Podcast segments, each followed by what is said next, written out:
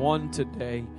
And if you are a guest with us this morning, we are so happy to have you in service with us today. Thank you for being with us.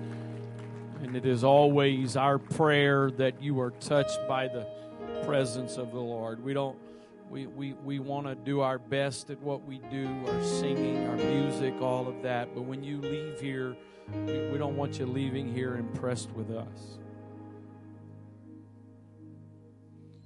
We want you to be impressed with Jesus. Because He's who it's all about, He's what it's all about. Amen. Some of them are already going remembered, but if you're a young person and you want to join the uh, youth class this morning, you can you can go do that. Second Timothy chapter one.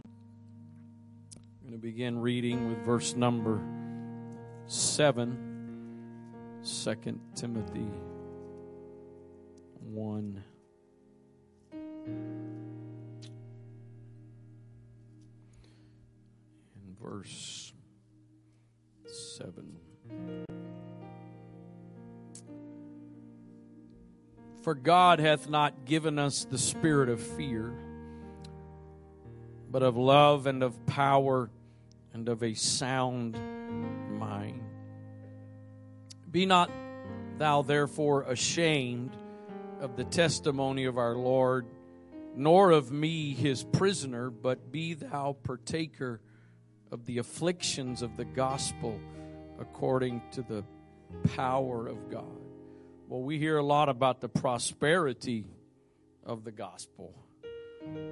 But Paul said to join with me in the afflictions of the gospel. Don't get quiet already.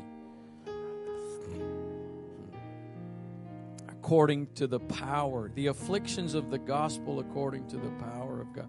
If you've got afflictions in your life, it's not because God doesn't have the power to do something about them. Who hath saved us and called us with a holy calling, not according to our works, but according to his own purpose and grace, which was given us in Christ Jesus before the world began. And, and, and you just need to know, if you don't know this, every individual has a purpose from God for your life. Every born again person has a call. We don't all have a call to do the same thing. I mean, if we were all called to be the pastor of Antioch Central this morning, this platform would be really full and the audience would be very empty. We're not all called to the same thing, but everybody is called. You don't need to sit around questioning if you're called. What you need to try to figure out is what has God called me to? So he says he has saved us and called us with a holy calling, not according to our works, but according to his own purpose and grace, which was given us in Christ Jesus before the world began but is now made manifest by the appearing of our Savior Jesus Christ, who hath abolished death and hath brought life and immortality to light through the gospel, whereunto I am appointed a preacher and an apostle and a teacher of the Gentiles. For the which cause, because of this, I also suffer these things. Nevertheless, I'm not ashamed. For I know whom I have believed and am persuaded that he is able to keep that which I have committed unto him against that day. Hold fast the form of sound words which thou hast heard of me in faith and love which is in Christ Jesus. That good thing which was committed unto thee, keep thy, keep by the Holy Ghost which dwelleth in us. Verse 12 again. For the which cause I also suffer these things. Nevertheless, I'm not ashamed. For I know whom I have believed and am persuaded.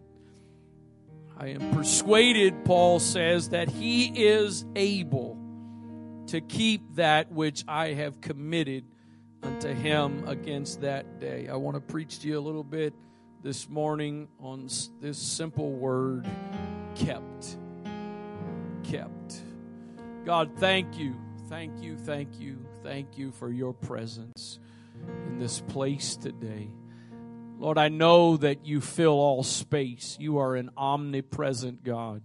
So you're always here, God. But but there is a difference between you simply filling all space and you manifesting your presence and I believe what we have experienced already in this place is that you have manifested your presence, and I thank you for that.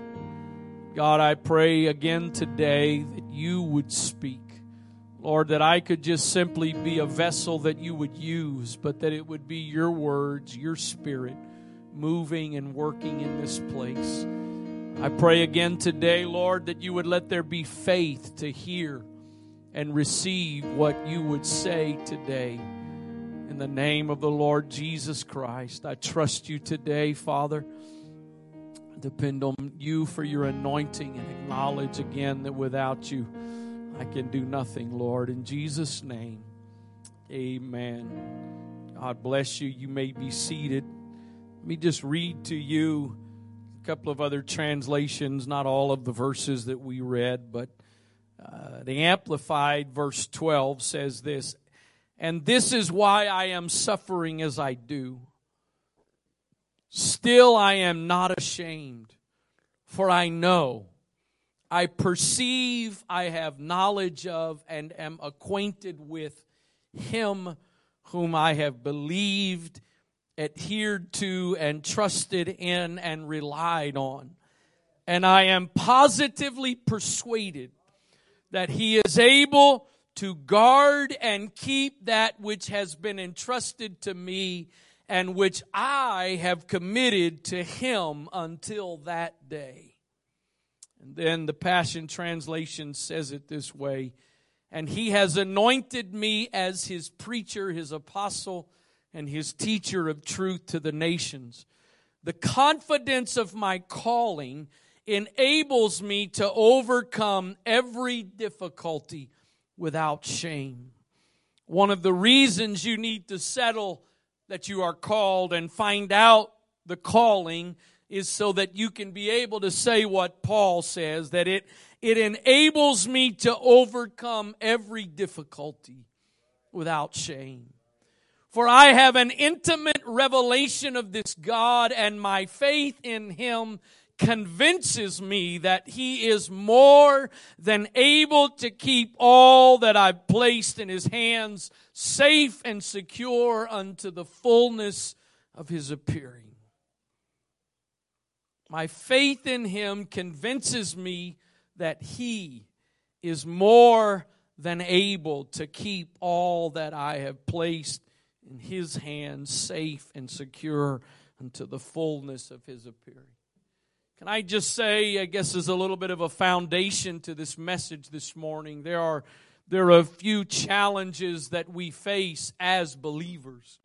Not just, not just an unbeliever who is trying to come to a place of faith in God and relationship with God, but even as born again people, we still struggle with some things in our walk with God. And one of the things that I think we struggle with, I'll use a, a, a modern day term, and that is that we have a conflict of interest.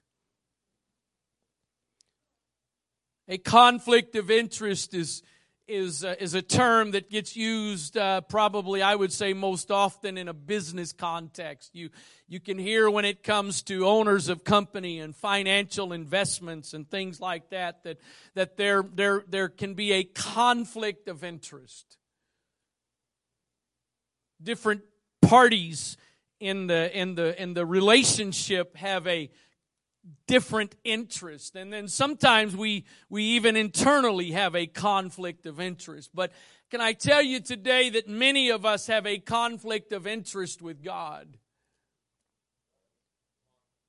Because too often our interest in god has to do with him making this life the way we want it to be answering our prayers the way we pray them. Is there anybody here today that you have unanswered prayers? Anybody with an unanswered prayer? Woohoo, gotcha. Yes. I usually mess it up and then I don't get you, so now I got you. There was a bunch of people just raised their hands for unanswered prayers. Can I tell you this morning, there is no such thing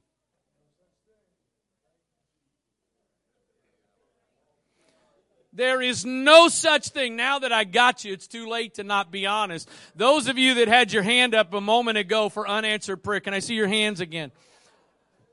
Thank you. Thank you. I need you to help me out now. How many of you, how many of you that have your hands up for unanswered prayer is the basis of that unanswered prayer that, that, I, tell you, I, I know it, I don't want to wear you out here, but put those hands back up for a moment. Thank you. I'm not trying to, I, I need you to help me uh, because I think some of you are going to prove my point. Those of you with your hands up over unanswered prayers, how many of you is the basis of your unanswered prayer that God has not done what you've asked Him to do yet? Keep your hands up if that's not part of the thing. Yeah, look at that. You can put them down. So I say again, there's no such thing because we determine an unanswered prayer is I have been asking God to do something and He hasn't done it yet. So what we're saying is the only answered prayers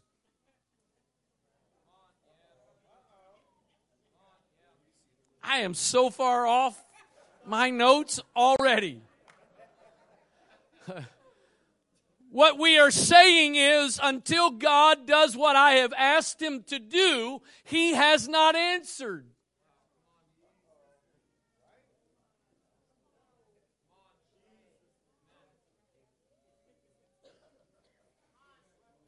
God's primary interest, here's the conflict of interest. God's primary interest in your life is not making you as comfortable and as happy and as enjoyable as you want to be. God's primary interest, I believe the first and foremost interest God has for your life is the salvation of your soul. And many times the salvation of our soul is going to come about through things that don't provide comfort and convenience and ease in our lives. We have people in this room today that have in the past, or some may be currently struggling with your faith in God because you have prayed prayers. Can I tell you, I think one of the most challenging things I've ever faced in my life is when you have absolute confidence in what God can do, but He won't do it. It's one thing for people that don't have complete faith in God to pray and then nothing happens. Their attitude is usually, well, I didn't think it would happen anyway. But when you have absolute confidence in God's power and ability, there is no doubt in your mind that what He can do, and you pray and He does not do that, You see, many of us come to God with a consumer mentality. I'm going someplace. Since we went someplace else last week, I think I know where I'm going today. I'm going someplace for lunch this afternoon.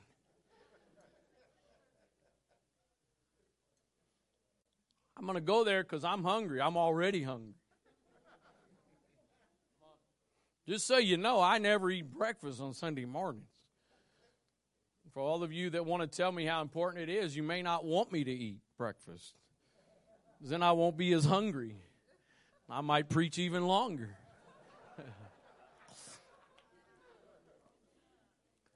Wherever I end up going, I am going with the expectation of getting something that I like. And that's one of the nice things of when you became an adult. I do not have to eat what is set before me anymore. At least in my own house. Now, if I come to your house and I don't like what you cooked, I'm going to do my best to eat it and act like I like it.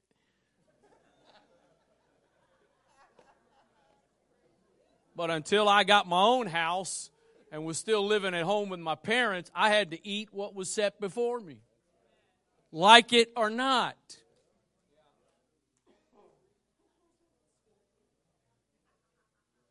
And some of us, that's our approach to God. You're here, God, for my interests.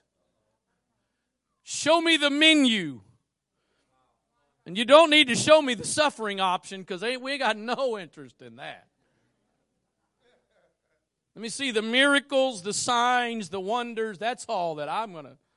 The blessings, the financial prosperity. We all in this place probably have some kind of place of business that you used to go to that you don't go to anymore because they no longer serve you or provide for you what they did the way you like it.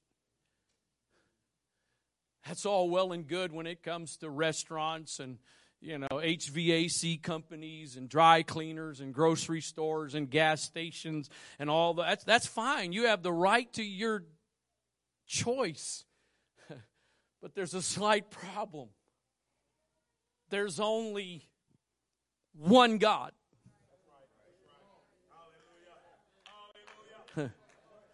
So when you don't like his product, when you don't like the what he does the way where do you go? Oh, I know a lot of us we go somewhere, we go to that little G God, the one we look at in the mirror. That's a pretty poor substitute for the big G God.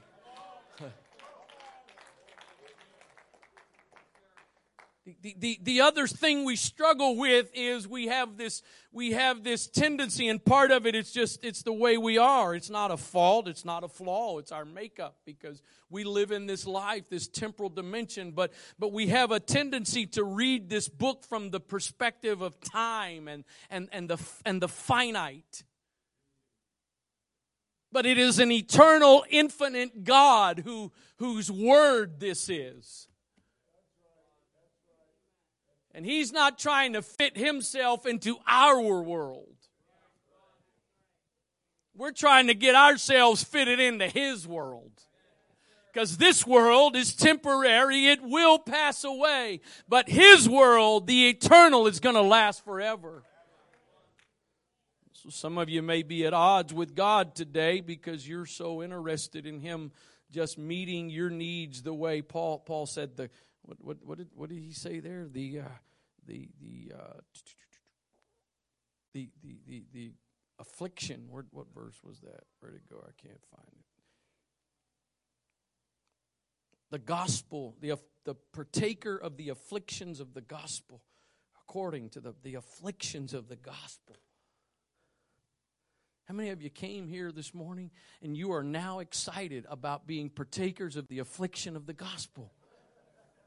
Woohoo! Of course not.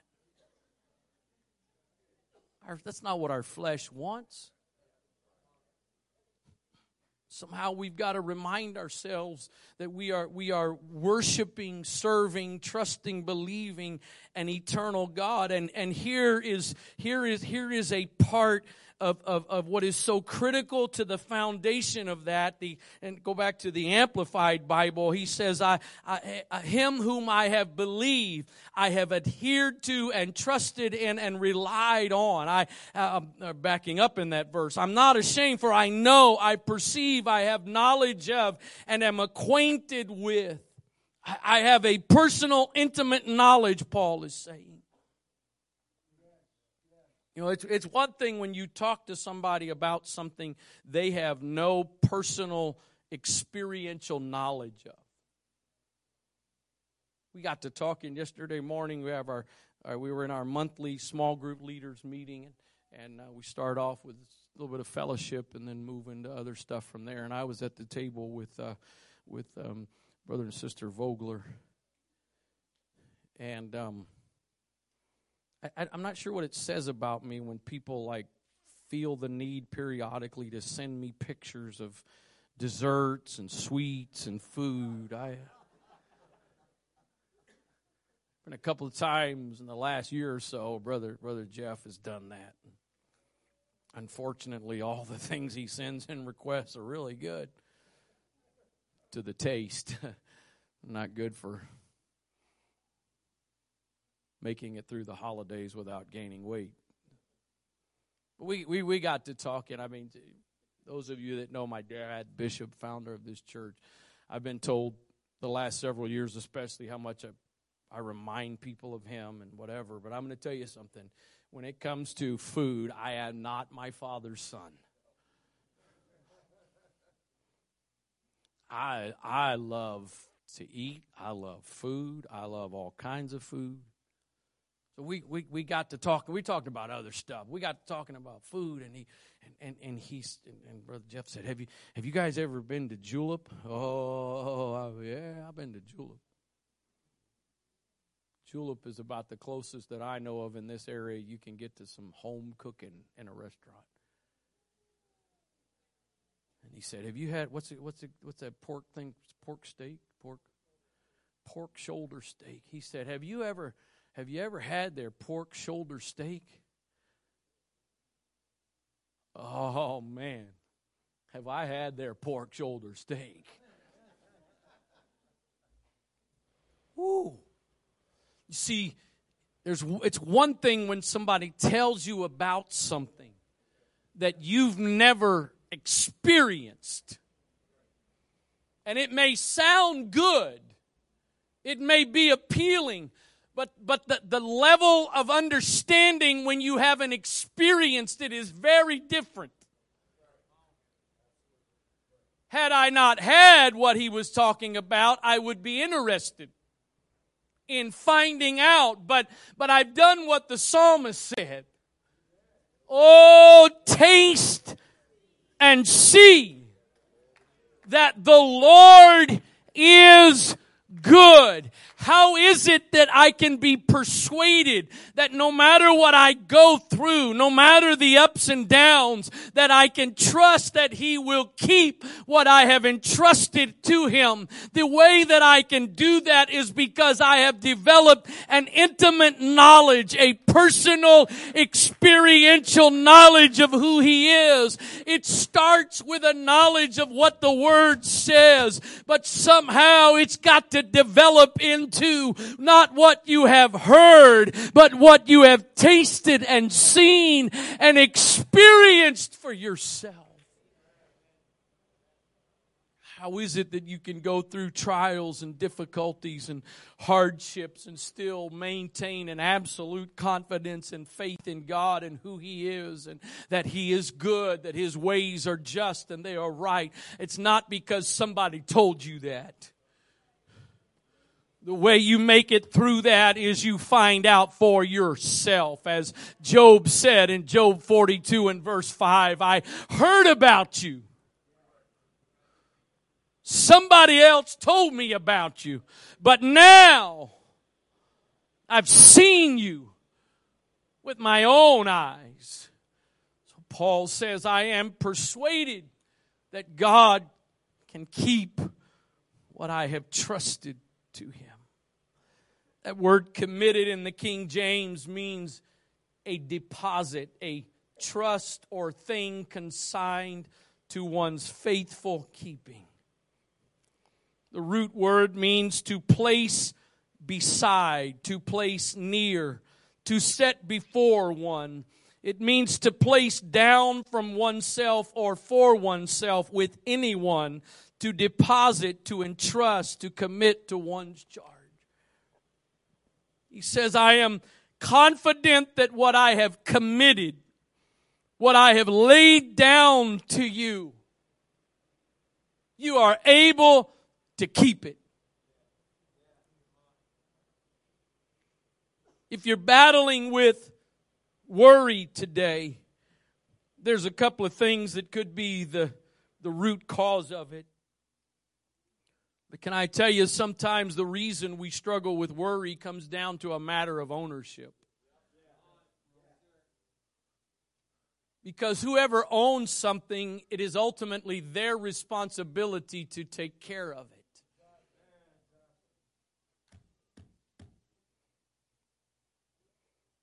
It's the most wonderful time of the year.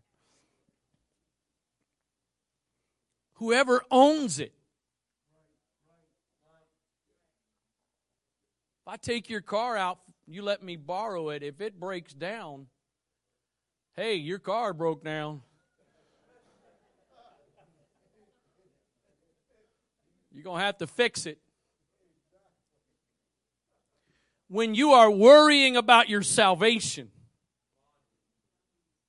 when you are worrying about your life, when you're worrying about your family, when you're worrying about your finances, it could be that the problem is you've taken ownership. Because when you know who owns something, and if you trust that person, if you know them, as I just said, when you trust their character and their nature, you have confidence you're going to take care of your stuff. I don't know about you, but I've found through the years nobody seems to ever take care of stuff like the owner does.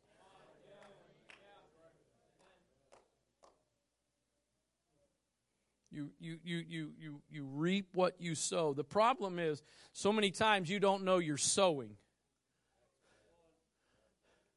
If we always knew when we were sowing, we might not sow.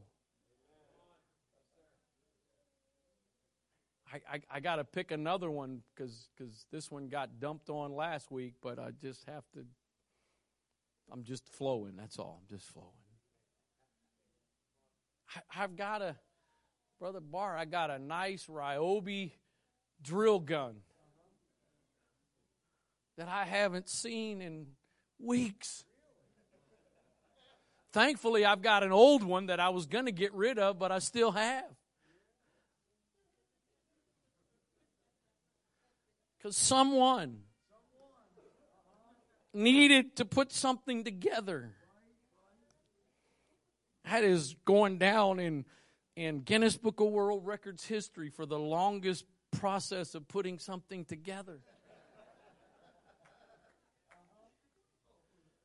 I say that because through the years, especially pre texting, my phone would ring. My dad, hello. Hey, son. Hey, Dad. Have you by chance uh, seen my screw gun? uh, as a matter of fact, yeah, and while I'm bringing that back, I'll bring the other 10 tools back that I have. So I'm just, I can't get mad at anybody. I'm just, I'm reaping. No, nobody, nobody cares for something the way the owner does.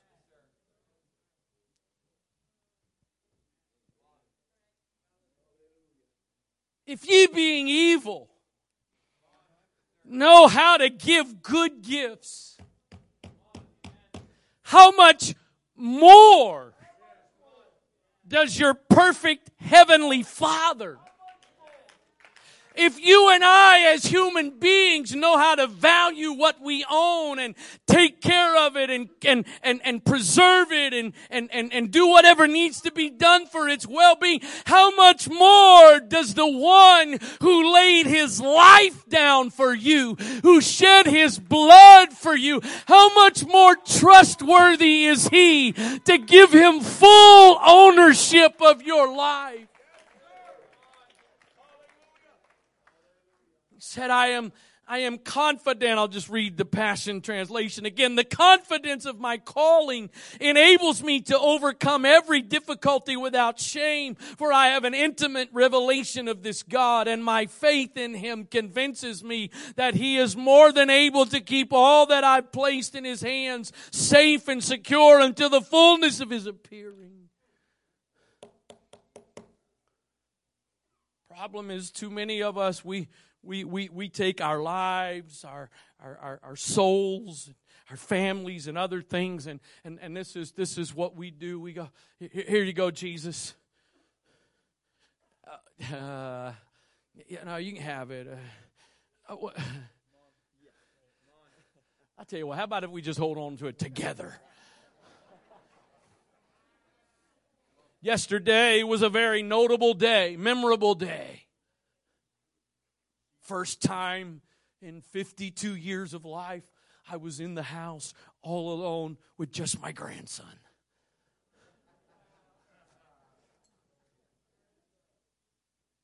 Watching Army Navy football.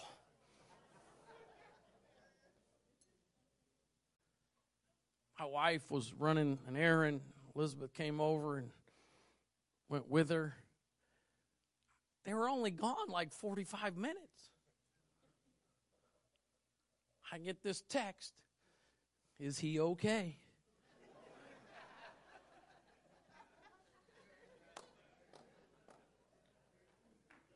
what? Of course he's okay. What else do you expect? I, I, that, that's that's some of us with okay jesus uh, you, you, we, you, you sure you got it how sad is it when we miss out on the right to put it in his care walk away and forget about it but we don't? You, jesus you still got it right? You still he said i am I am confident that what I have deposited, I know I'm not talking about 2023 because everything's different in 2023. But in, in general, in principle, when I put my money in the bank, I don't call the bank every day. You still got my money, right? I put my paycheck in last week. You still got it, right? You didn't give it to somebody else. You haven't, right? It's still there. Can you imagine what the bank would do? You know, if you had a local bank and you were calling a local branch every and the same teller, you got the same. Hey, this is this is. Oh, hey, Mister Wright, how are you? Good to good to hear from you again today. Yeah, heard from you yesterday and the day before. You're asking the same question over and over, and the answer is the same. Unless you've taken the money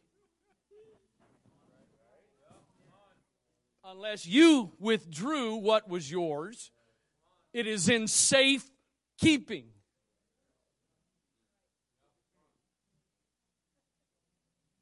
If you can do that with your money, with people you don't know,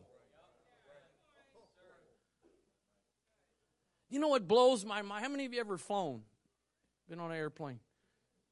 I got a question. Any, anybody that's ever flown on an airplane commercially, let's just say commercial, some of you flown military and stuff like that, maybe. How many of you, when you've flown commercially, do you stop by the cockpit and say to those in the cockpit, So, what's your name? How long have you been flying? Can I see your license? How many hours did you sleep in the last day? Have you had any alcohol, any drugs? How are you? How amazing is it that you walk onto an airplane with absolute strangers in a cockpit that you have no idea who they are, what they are, what they do, what's in their body. You don't know. And you sit down and you buckle yourself in with a little seatbelt that if you crash, it ain't going to do nothing. and you'll fly all over the world with a pilot that you don't know. And you can't take the things that mean the most to you and lay them down at the feet of the one that for God so loved the world, he gave of himself, freely gave. You can trust him with whatever it is, that whatever you've committed, he will keep.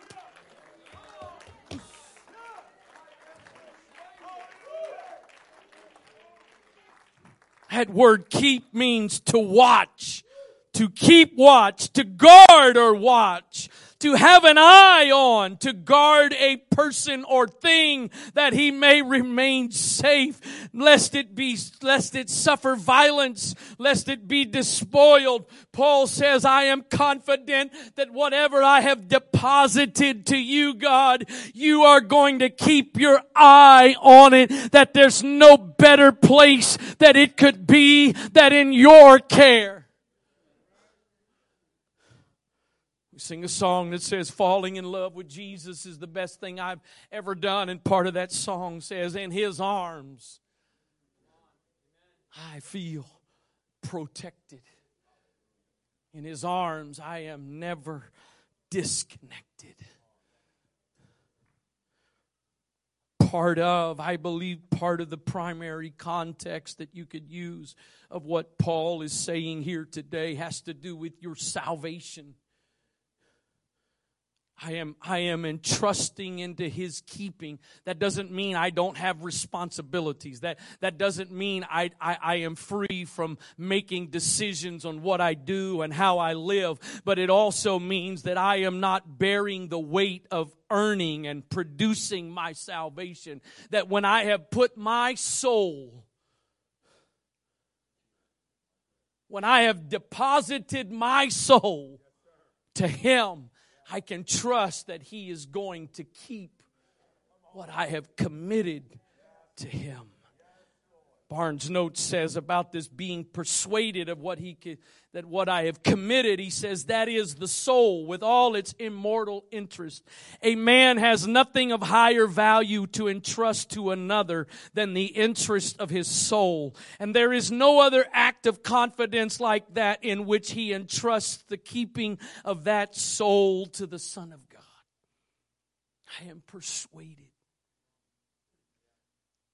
if you've been born again of the water and the Spirit, and you are living in torment over whether or not you're going to be saved, God has not given you the spirit of fear, but of love and of power and of a sound mind. And if you're living with that fear, that part of what that means is you're carrying the responsibility of earning your salvation.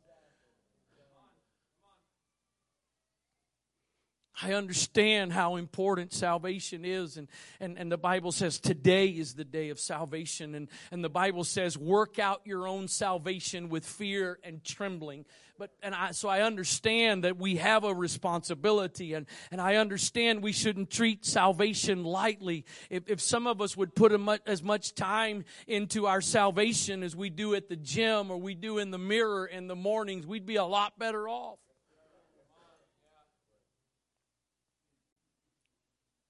But, but it's not about living with fear of.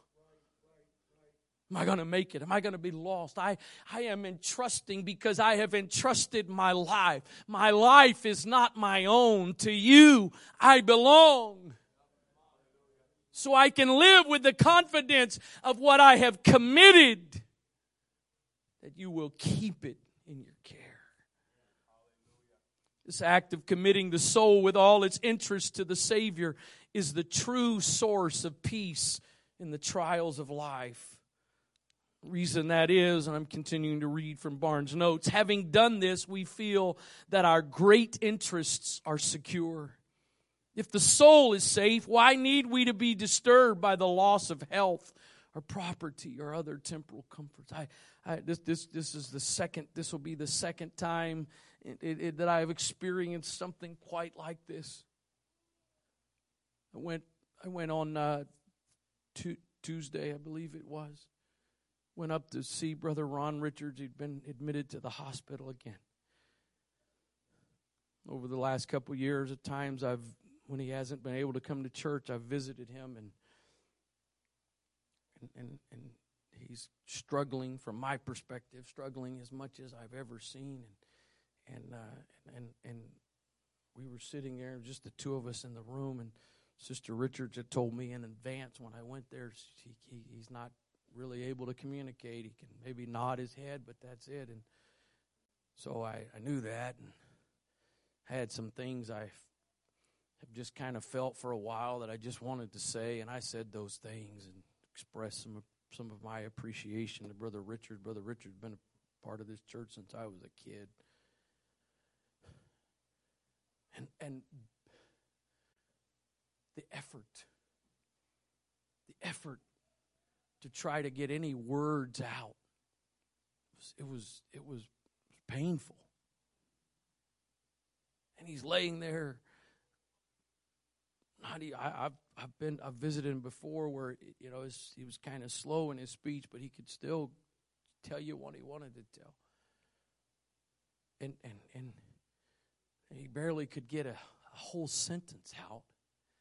And, and, and one of the sentences that I that he could that he pretty much got out that I could catch the gist of was him prophesying to me. Sister Demetra reminded me of my wife and I's visit to your mom days before she ended up passing. We had gone to the hospital to see her, and and uh, we were there to minister to her, comfort her. Next thing we know, she she's preaching and prophesying to us.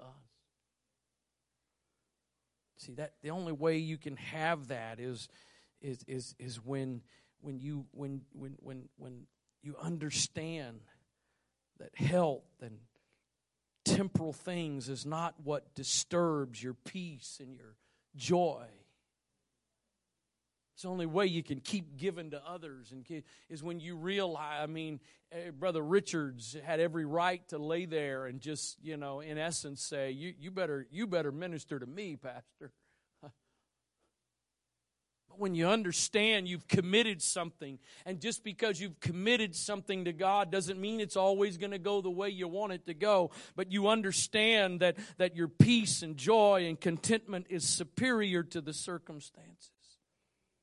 Those are secondary things. A man who is shipwrecked and who sees his son or daughter safe with him on the shore will be little concerned that a casket of jewels fell overboard, however valuable it might be. All those trials will soon pass away and he will be safe in heaven. These very things may further the great object, the salvation of the soul. A man's great interest may be more safe when in a prison than when in a palace, on a pallet of straw than on a bed of down. When constrained to say, Give us this day our daily bread, than when encompassed with the wealth of this world.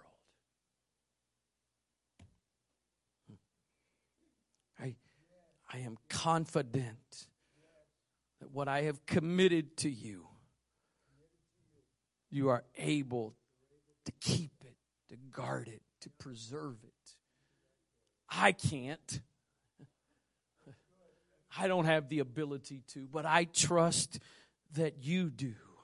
First Peter chapter 4 verse 18 says this, and if the righteous scarcely be saved, where shall the ungodly and the sinner appear? Wherefore, let them that suffer according to the will of God. I preached it, I think, a couple of Sunday mornings ago, or mentioned as a part of a message a couple of weeks ago, that when things happen, when bad things happen in our lives, our first reaction oftentimes, or the first thought, and especially the first thought of the enemy that he brings to us is what have you done wrong? What is what is god punishing you for? But peter talks about sufferings that are according to the will of god Wherefore, let them that suffer according to the will of God commit the keeping of their souls to Him in well doing as unto a faithful Creator. a question where, where is your soul deposited today? Is it in your care and your keeping? Or have you put it someplace where you can have the assurance, God, I have entrusted my soul to you, and I trust you to do whatever needs to be done in my life for the well being of my soul? 1 Peter 1 3 Blessed be the God and Father of our Lord Jesus Christ, which according to his abundant mercy hath begotten us again unto a lively hope by the resurrection of Jesus Christ from the dead, to an inheritance incorruptible and undefiled, and that fadeth not away, reserved in heaven for you, who are kept by the power of God through faith unto salvation, ready to be revealed in the last time, kept by the power of God.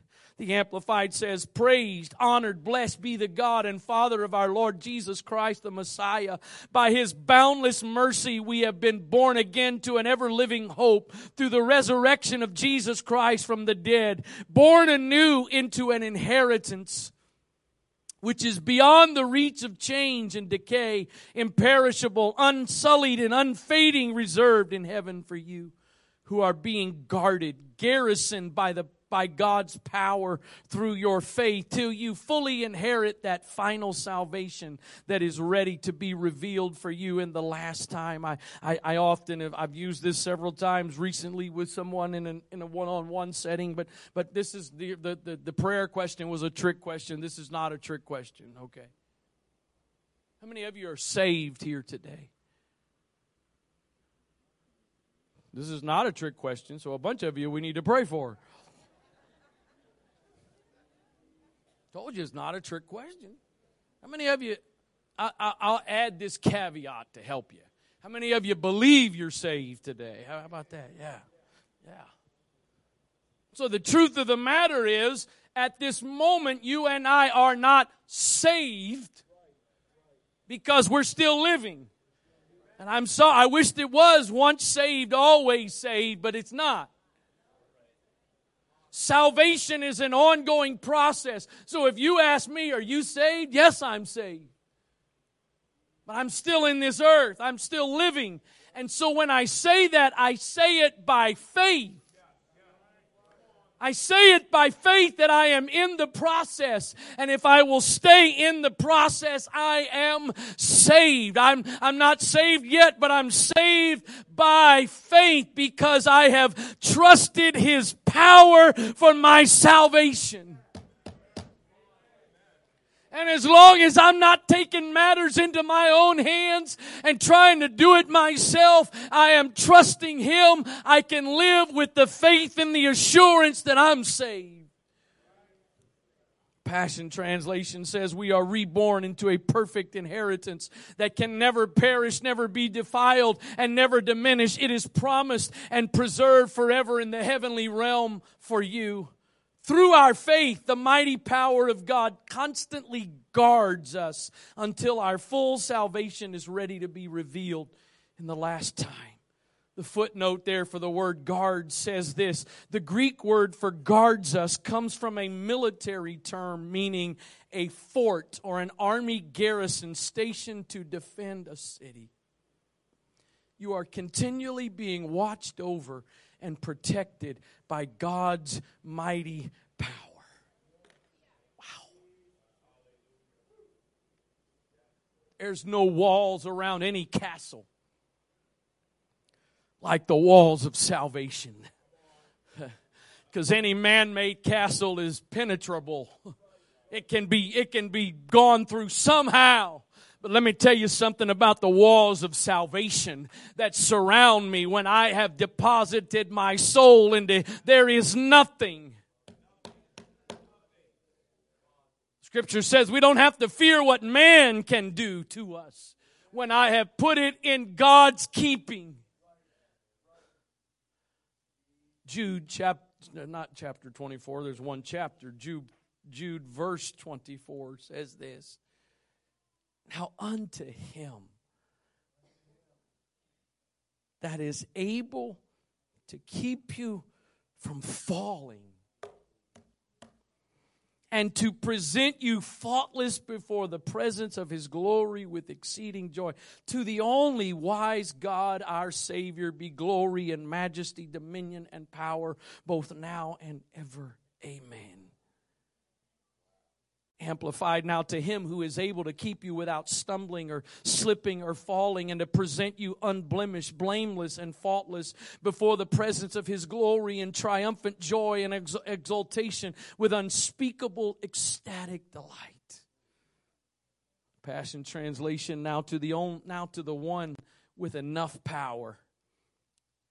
Now to the one with enough power now to the one with enough power to prevent you from stumbling into sin and bring you faultless before his glorious presence to stand before him with ecstatic delight. To the only God, our Savior, through our Lord Jesus Christ, be endless glory and majesty, great power and authority from before he created time, now, and throughout all the ages of eternity. To him that is able to keep you from falling. If you're here today and you're battling fear in your walk with God, that you're, you're afraid you're going to stumble and fall and that's going to be it, you need to deposit some things today. You need to commit some things today. Because when you commit some things into His keeping, you don't have to live with the fear of stumbling and falling, failing, He has enough power. Do you, do you know how egotistical it is for any one person to think God doesn't have the ability to do what I need? And what you're saying that in, a, in all of time, you've got the biggest issue anybody has ever had He's got enough power to keep you from falling. I, I don't think, in I guess context of part of what I preached last Sunday morning, that doesn't mean you're going to be a perfect person who never makes a mistake. As I go back to the Old Testament, and it says, a righteous man, a righteous man falls, but he gets up again. We always, Paul said, Paul said, in me, in my flesh, there's no good thing. I, I let me give you some, uh, some, some, uh, is it horticultural? Is that a plant advice? Is that the right? I'm going to give you some, some very profound horticultural advice for next year. If you would like to grow some weeds next year, I'm going to give you the secret to growing weeds next year. I didn't say weed, I said weeds.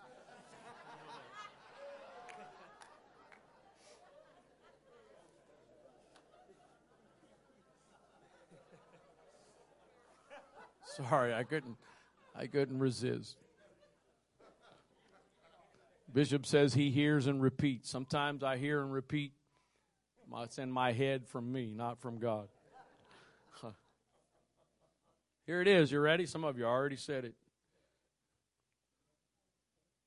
Just don't do anything.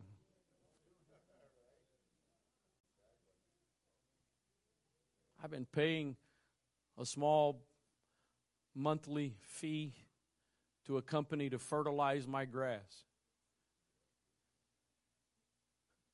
I have never gone to Home Depot and bought weed fertilizer. I've never gone to Home Depot and bought special soil to plant weeds in to make them healthy. You just do nothing. You see, what some of you need to come to terms with is in your flesh there is no good thing. And until you're dead in your flesh, there is no good thing. And the moment you go into neutral mode and take it into keeping, weeds start growing. But oh, you want to talk about the gardener of gardeners. He knows how to fertilize. He knows how to weed. He knows how to dig out the roots of things so that they but but you've got to trust it to his keeping.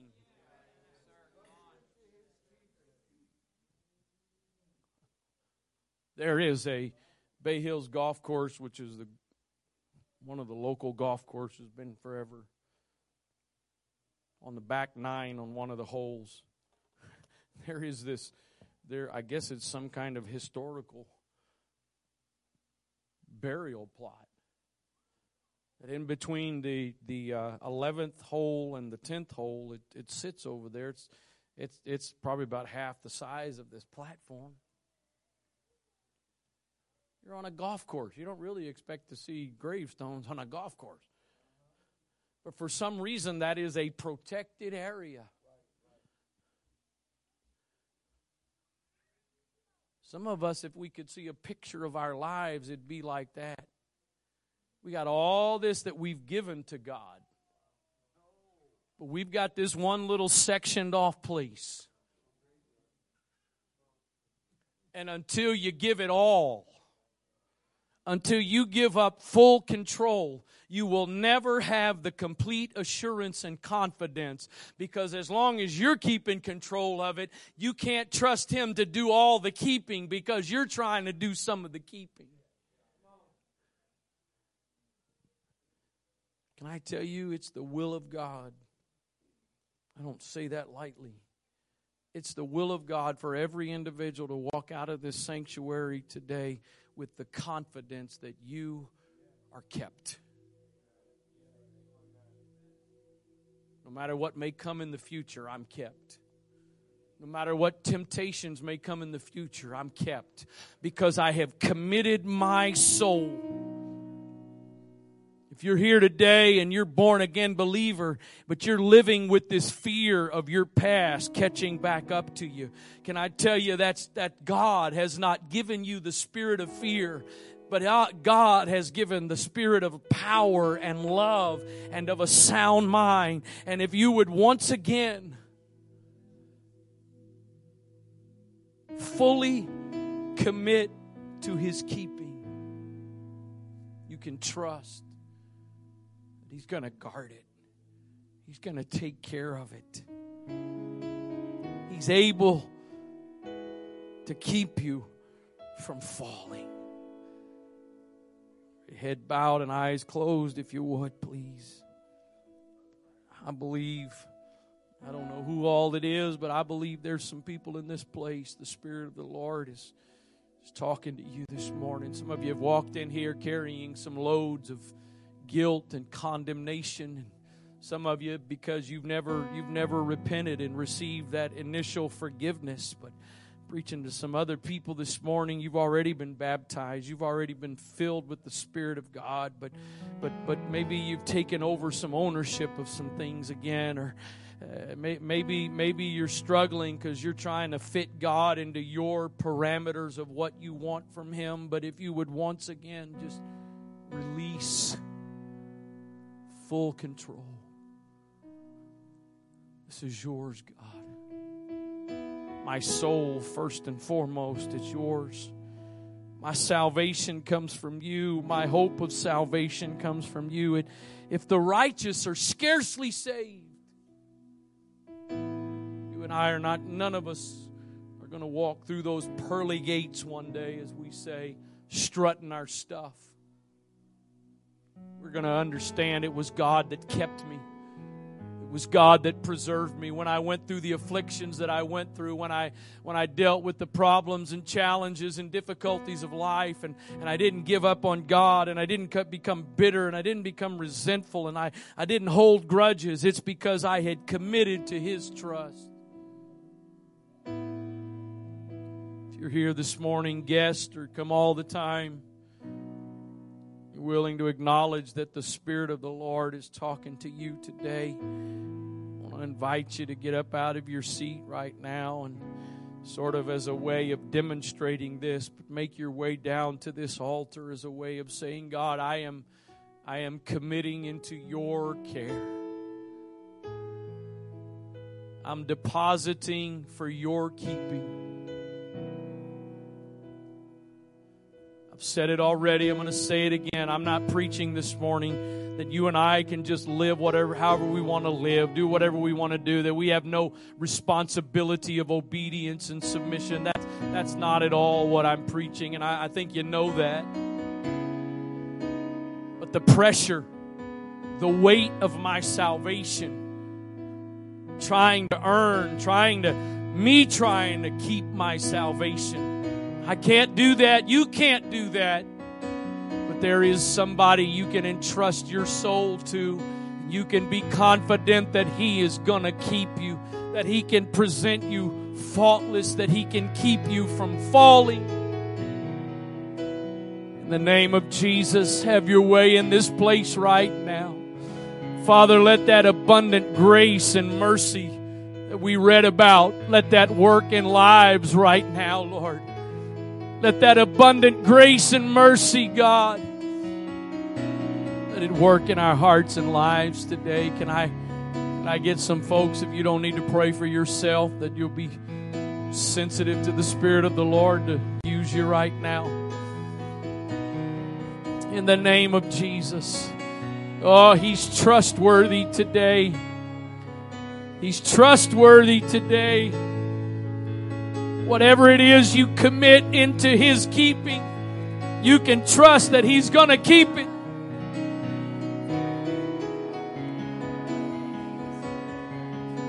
Whatever you commit to Him today, whatever you deposit with Him today, you can walk out of here with the assurance. You can leave with the peace of knowing He's keeping me, He's guarding me. What I have entrusted to Him, He's got it. He's got it. No matter what the afflictions are I may go through, no matter what the problems I face, He's, he's keeping what I've committed to Him.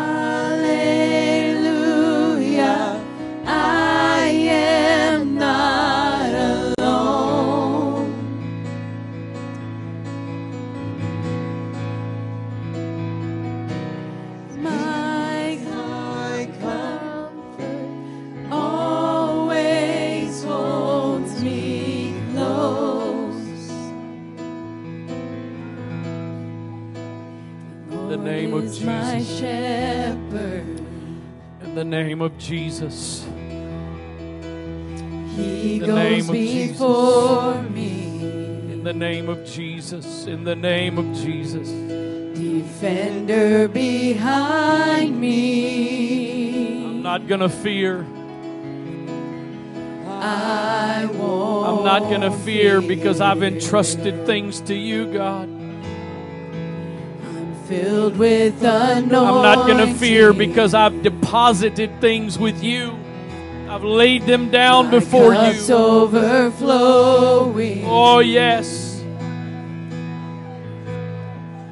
No weapon can In the name of Jesus. In the name of Jesus. I won't We trust you today fear. for safekeeping. We trust you today to preserve what we've committed to you, God. Hallelujah. I am not alone. Oh, thank you, Jesus. Thank you, Jesus. He's my comfort, always holds me close.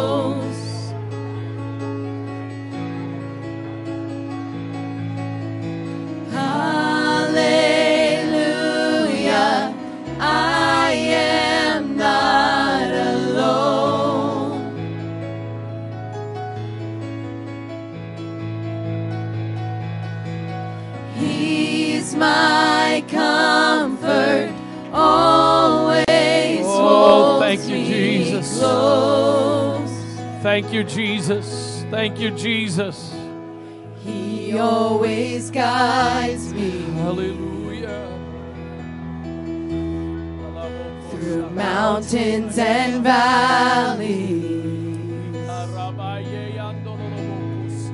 His joy is Oh, refreshing, yes, Lord. Yes, Lord. Yes, Lord. restores my soul. Hallelujah.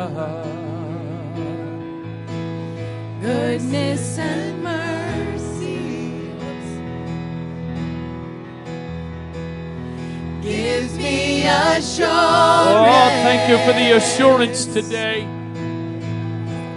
Thank you for the assurance today, Lord. Thank you for the assurance that comes from what I've committed to your keeping, God. Thank you for the confidence that comes from what I have committed to your care. Hallelujah. Hallelujah. In the name of Jesus, in the name of Jesus. He's my comfort. Oh, He always, always, always, holds always me holds me close.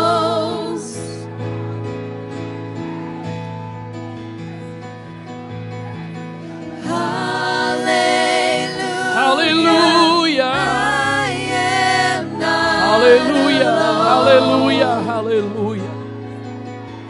In the name of Jesus, in the name of Jesus. Thank you, Lord. Thank you, Lord. Hallelujah. He always guides me. Whenever you need to go or want to go, you're welcome to. Thank you for being in service with us today. Jesus. Joy is refreshing. Oh, thank you for restoration that comes